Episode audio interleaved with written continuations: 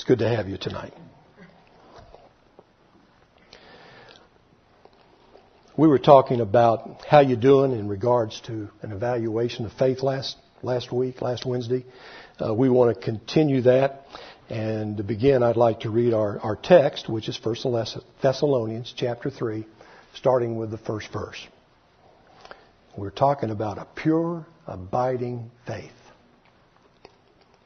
Notice as I read the number of times that Paul brings to the attention of the Thessalonians the importance of faith and what he was looking for and anxious to hear uh, from Timothy when he returned with his report.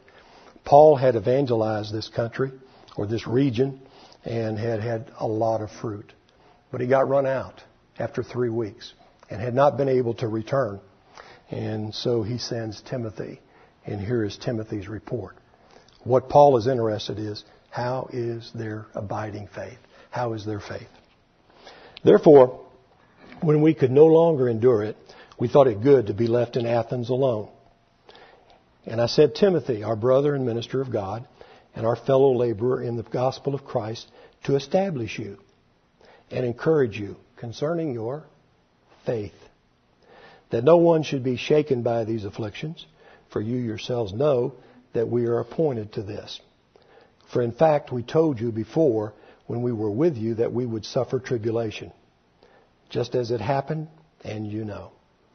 For this reason, when I could no longer stand it or endure it, I sent to know what your faith, about your faith, lest by some means the tempter had tempted you and our labor might be in vain. But now that Timothy has come to us from you and brought us good news of your faith, of your faith and love, and that you always have good remembrance of us, greatly desiring to see us, as we also to see you. Therefore, brethren, in all our affliction and distress, we were comforted concerning you by your faith. For now we live. And if you stand fast in the Lord, for what thanks can we render to God for you for all the joy with which we rejoice for your sake before our God? Night and day, praying exceedingly that we may see your face, see your face again, and perfect, mature what is lacking in your faith. He was concerned about their faith. And that's why we had the checkup. How you doing? When I finished, I, I left a warning. And I want to start there. Because we can do this. We can use faith attempting to make that faith work for us. I call that pragmatic faith. Trying to use faith to your advantage. And there are those in the body of Christ and those who are in teaching positions uh, that have problems with calling out to God. They don't want people to call out to God, uh, saying it's a lack of faith. So they would say, don't admit you have, that you have problems. Don't say that you're sick. Don't say that because it's an indication that you're lacking in faith. Now, that's not scriptural because all we have to, to do is look at and what James had to say. Would you hold your position in Thessalonians and turn to James for just a moment? Turn to your right to James. James chapter 5. Some people are probably familiar with this passage. There may be those who are not. But James was certainly interested when people got sick, and he had a plan. James chapter 5, verse 13. He asks, Is anyone among you suffering? If so, let him pray. Is anyone cheerful? Let him sing psalms. Is anyone among you sick? Let him call for the elders of the church and let them pray over him, anointing him with oil in the name of the Lord. And the prayer of faith will save the sick, and the Lord will raise him up. And if he has committed sins, he will be forgiven.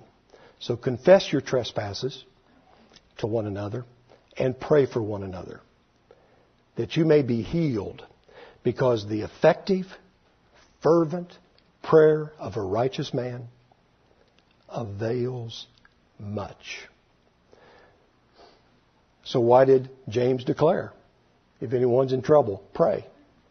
If anyone's sick, call on the elders and let them pray and anoint that individual. How can we truly pray or ask others to pray unless we first admit we have a problem, that we have needs, that we have difficulties? As I have just read to you, the scriptures indicate that many of the believing, the men of believing faith certainly did this on a regular basis.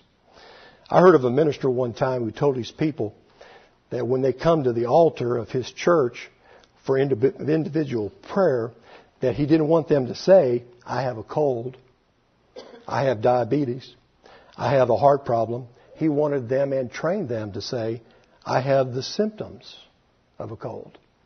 I have the symptoms of heart disease.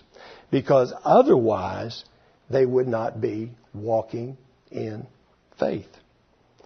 Um, it's more than a mind game. Um, because the faith that God wants us to have is the faith to face the problem head on. We need to face those kind of problems head on. And we just look at the example of Abraham and, Sarah. In Romans 4, 19 and 21, listen to these words. Abraham did not waver through unbelief regarding the promise of God, but was strengthened in his faith and gave glory to God, being fully persuaded that God had the power to do what he had promised. That's powerful scripture. And it's realism about the problem that we need to have. That's not anti faith in the slightest. To look at a problem head on and say that you have faith, but you're going to look at it realistically. In fact, Abraham said, God, you're the only one that can solve this problem. You're the only one that can change the situation that I'm in. Come and help me. He prayed. Paul was looking for true faith, um, abiding faith. I love this song. Um, Annie Hawks wrote it. It's called I Need Thee Every Hour. You, ever, you remember it? Isn't that the way it is? Isn't that the testimony of many of us tonight? I need thee. Oh, I need thee. It's every hour that I need thee. Oh, bless me now, my Savior. I come to thee. But how many times a day do we pause? How many times do we come with that prayer? That prayer of needing God. I think God loves it.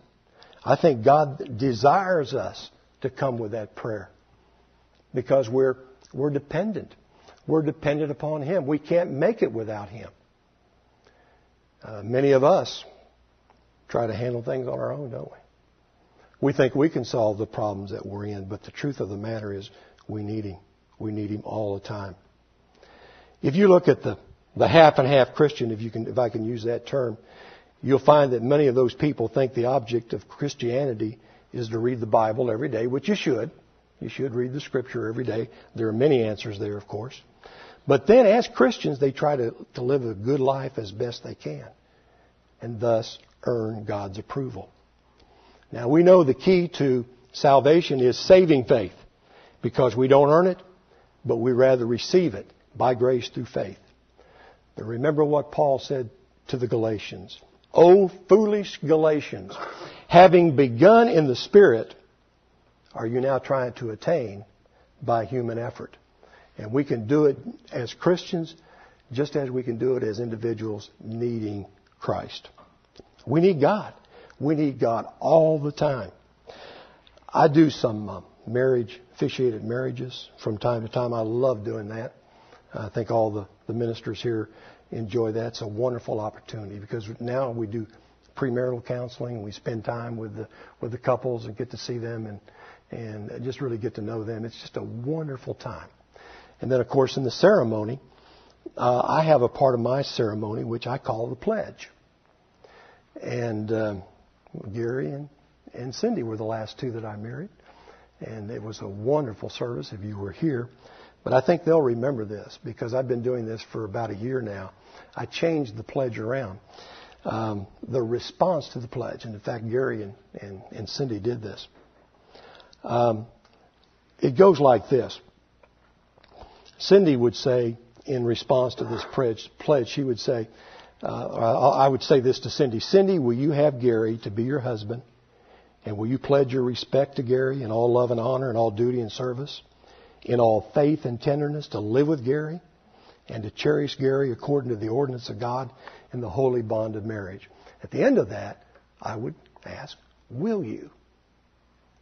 And for a long time, I would encourage the response to be, I will. But I've changed it a little bit. And I could ask them to tell you, I think they would know. But I've changed it to where they respond with, I will with the help of Almighty God. Just a little addition there. But I will with the help of Almighty God. Why do I do this? Because I've concluded that human effort alone may not carry a couple today. And it takes work in our marriages. You have to work to have a good marriage, but you need God in that marriage too. And when we say that, when they say that, what we're doing is, is begging and imploring God to help us to build this marriage to be what God wants it to be. Now we'll have to check Gary and Cindy out in about 40 years to see how it works. But I have a feeling you're going to see that take place in their lives because they took it very serious. They realize that they need the help of God as we all do. You know what many people do when they break down in the Christian life? I know I do this from time to time. Just check yourself out. What many people do when they break down in the Christian life, they try harder. They try harder and they try harder and they try harder. My question would be, what do you try harder with? What do I try harder with when I break down in the Christian life? I've looked inside of me and I stopped looking. Because there ain't nothing there. There ain't nothing there that God can, that I can use. There's nothing there that's good in me.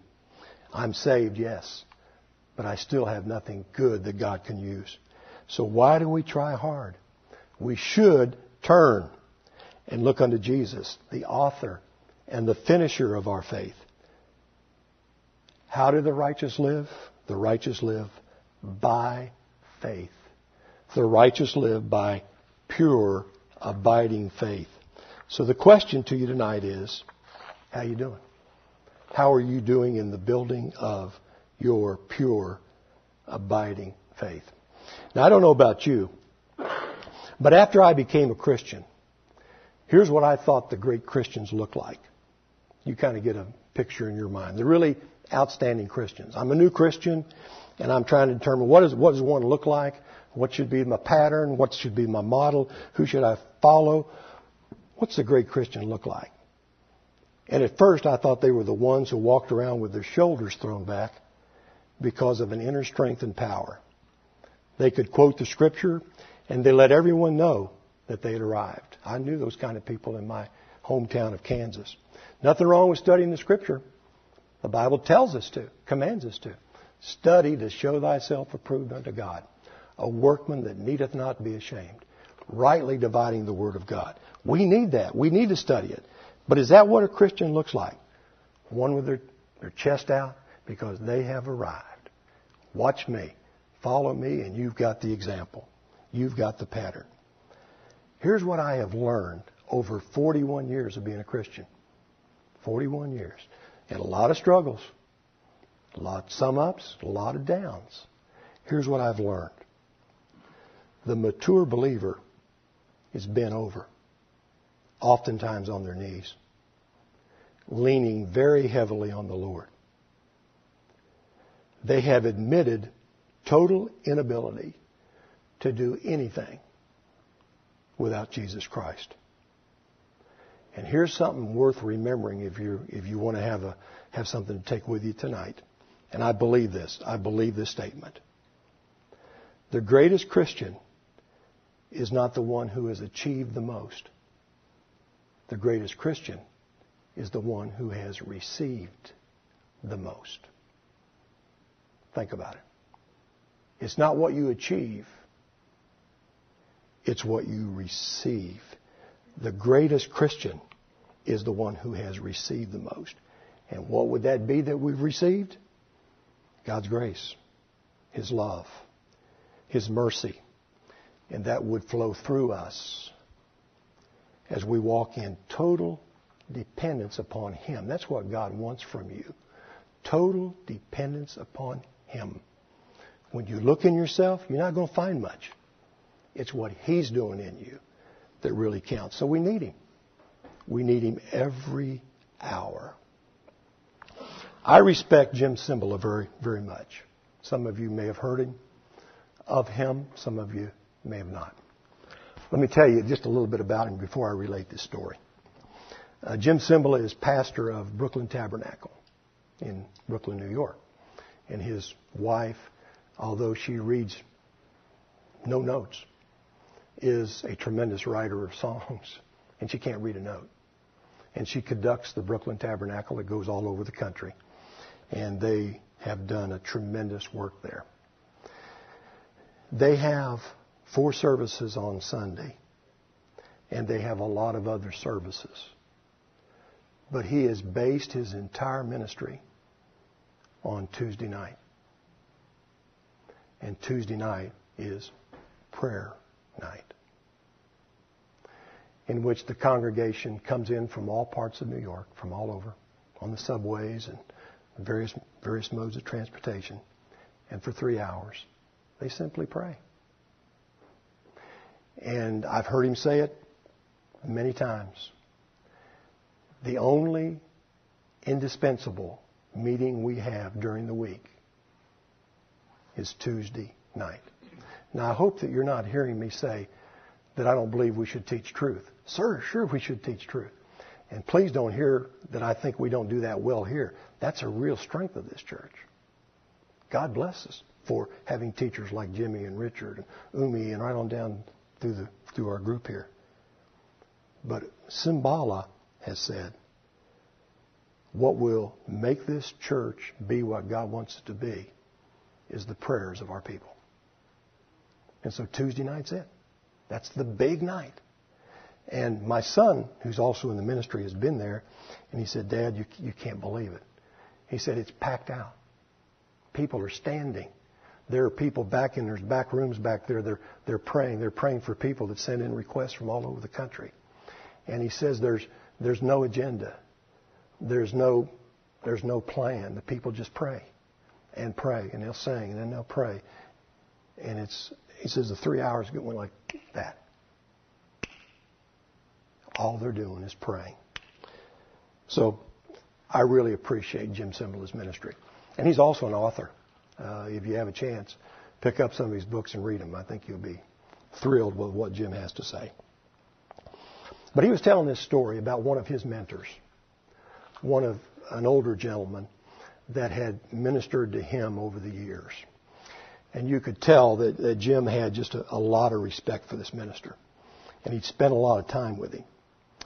Um, and Cymbala was driving down the New Jersey Turnpike. And on the radio comes this guy's voice. You know, this minister that he so admired.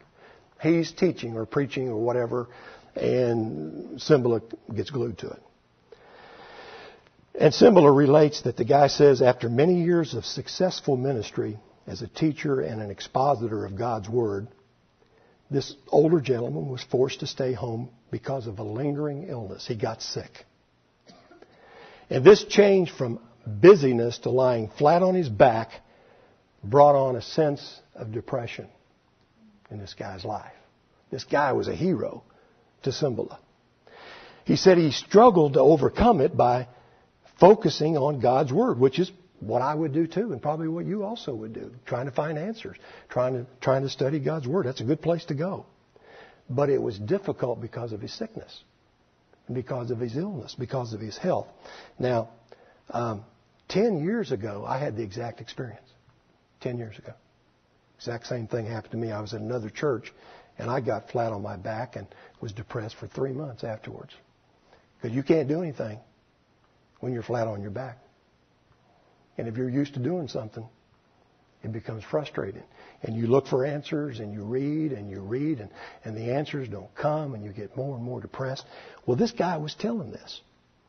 And is listening. He said, suddenly, it gets worse. It gets worse in this mentor's life. He said, suddenly, it was as if a sewer top had been lifted from his head and from his heart. And ugly temptations, irritation, and evil thoughts rose up to besiege him. Those things that he hadn't dealt with for years or encountered. And he said he was even tempted to swear and use profanity. And the gentleman said he didn't even swear when he was a non Christian. And yet all these things are coming out of his head and out of his heart. Now, here's the question How can this be? How could this happen to a man of the, that is a tremendous Christian, teacher, expositor, minister, who'd been doing this for 40 or 50 years, mentored many Jim Cymbalas? How can this happen? Why can this desperate battle take place? You have any answers? You wonder how this might occur? And I, I guess I would ask you, has anything like this ever happened to you? Have you ever wondered where those thoughts come from? Where those temptations come? Things you th- felt like that you had conquered years ago. All of a sudden they're back and they're worse. And yet you're, you're, you've been walking with the Lord for years and years. How can it be? Here was his answer. And I've been, I've been thinking about this for a long time. And I don't know that, that, that you're, this is something that you're working on or processing. Maybe it's just me. But God made real to him how this could happen because he said that his human nature had never really changed. This man, this mentor of Cymbala. 50, 60 years a Christian, ministering for 40 or 50, says that his human nature had really never changed. Now, 2 Corinthians 5:17. Therefore, if any man or woman be in Christ, they're a new creation. Old things are passed away. All things become new. Are you saying, Jeff, do you believe in that? I sure do. I absolutely do. Some of you know I was an athlete, and I was a Christian when I was an athlete. When they asked for my autograph, Jeff Simons, 2 Corinthians 5:17. I did that at age 19 till I finished playing. It's a anchor verse of my testimony in my life. Therefore, if any man be in Christ. But this man said that his human nature had really never changed. Now, Christ, when we become a new creation, when we're regenerated, when we come to Him, Christ comes into your life as He came into my life, as my indwelling Savior and Lord in the presence of the indwelling Holy Spirit. Praise God. That occurred. That happened. I don't doubt it. I know it happened for me. I'm sure it's happened for you. But what about our human nature? Or what about the old man? Or what about the flesh? That's what intrigues me. What happens with that in regard to a Christian? That's a question I think we all need to, to really look at and come up with our answers. Okay, let me go on with this. Jim said he pulled over the curb that afternoon and wept. He just bawled like a baby. He said, Here's one of these heroes in the faith who had stunned him with his vulnerability. And I can identify with it because I believe I'm, I've trusted Christ. I believe I'm a Christian. But I think that my human nature has never changed either. Even though I'm a new creation in Christ. It's there. It's there. Now listen to this. Apart from God's grace and power, I'm absolutely hopeless. Are you? I am. I know that. I've looked into me. Apart from God's grace and power, I'm hopeless. And so I believe this is the truth. God never works with our flesh or, or our old nature. Now, why would God never work with our flesh or our old nature? He would never work with our flesh or old nature because it's too depraved. I know mine is. Why would He work with my depraved, sinful nature? Oh, yes, He's forgiven me. Oh, yes, He indwells me. Oh, yes, I'm in the process of sanctification. But that flesh, that old nature, that old man, he's depraved. I'm never going to need, stop needing the power of the Holy Spirit during my Christian walk. And you're not either. We're going to continue to need it on a daily basis. We're never going to reach a place where we can live victoriously apart from God's daily grace and mercy. We're going to need it. That's why that song is so appropriate. I need you. I need you every hour. I need you, God. I'm here, but I, I know I'm a sinner. I know you've saved me, but I need you. Oh, I need you. See, I think a lot of people think they can turn on their faith. You can't do it. You can't turn it on like a spigot. You got to live daily, abiding with a, a daily abiding faith. Now, let me say this. Abiding, abiding is defined this way to dwell, to reside, and to adhere to. What if, you know, I carry a cell phone usually. I wish I could think of that cell phone as that's God right there. I'm abiding with Him. He's, he's there with me. I got, I've got access to Him at any time. I need Him now. Let me stop and pray. Uh, three hours later, hours later, something else comes out. I can get his attention again. But if you look at that, John 15, it says that abiding faith produces fruit. We all should desire that. Abiding fruit, fruit, uh, abiding faith. Here's our prayer. God says, "You'll ask, I'll hear it." Abiding faith. With that, we can glorify our Father. We need to walk in daily connection with God. From tomorrow morning when you get up till you lay that head down. Abide with Him. You and I need Him every hour. Now, before I leave that, I'm just about through.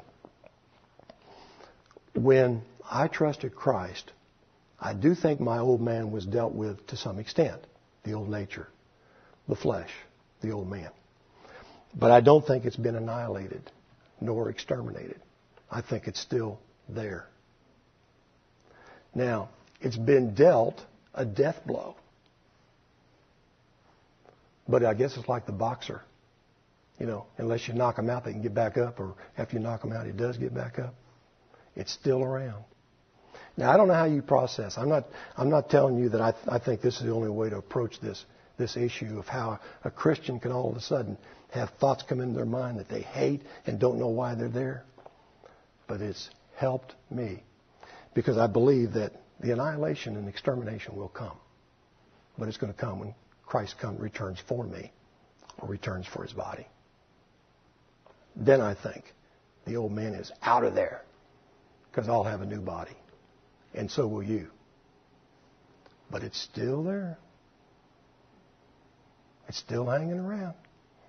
And you can stick your chest out and say, not me. I'm a super duper Christian. Who are you fooling? Who are you fooling? You ain't fooling God. I found that out. I couldn't fool God. Well, Paul had to learn the seeming contradiction of God's strength coming out of personal weakness. And he does. 2 Corinthians 12, 9, 9, 9 through 10 says, My grace is sufficient. My power is made perfect in weakness. Therefore I will boast all the more gladly about my weaknesses. Do you hear what Paul's saying? I'm boasting not about strength. I'm boasting about my weaknesses. Because then Christ's power may rest upon me. That is why, for Christ's sake, I delight in weaknesses, in insults, in hardships, in persecution, in difficulties. For when I am weak, who is strong? The one who needs to be strong in our lives. When I'm weak, then He is strong. I've got six grandkids. I'll be right. I'll be through in just a second, Ron. Or anybody's looking. My watch is messed up. See, I got 25 too. I do have to tell you about this story. I've got a grandson named Joseph, and Naomi is his sister. They come over to our house, and Mimi, that's my wife, and I watch them, and uh, so our kids can go out. Every time they come over, we play hide and seek. Joseph and Naomi love to play hide and seek. We do it in couples. I take Joseph, Laverna, my wife, Mimi takes Naomi. And we do it in teams. So the girls go hide, we try to find them, and we reverse it back and forth. You ever do that? Okay. Joseph's four, and Naomi's two. Well, when it's time for, it happens every time that we go to find the girls. Joseph's got a hold of my pant leg. And, you know, he knows what's going to happen. They're going to jump out and say, ooh, you know, and he's going to get scared. But he grabs a hold of my pant leg. And uh, I walk with him. And you know what? I love it. I love the fact that Joseph has got a, got a hold of my pant leg and wants me to, to be there for him. My heart just raises up.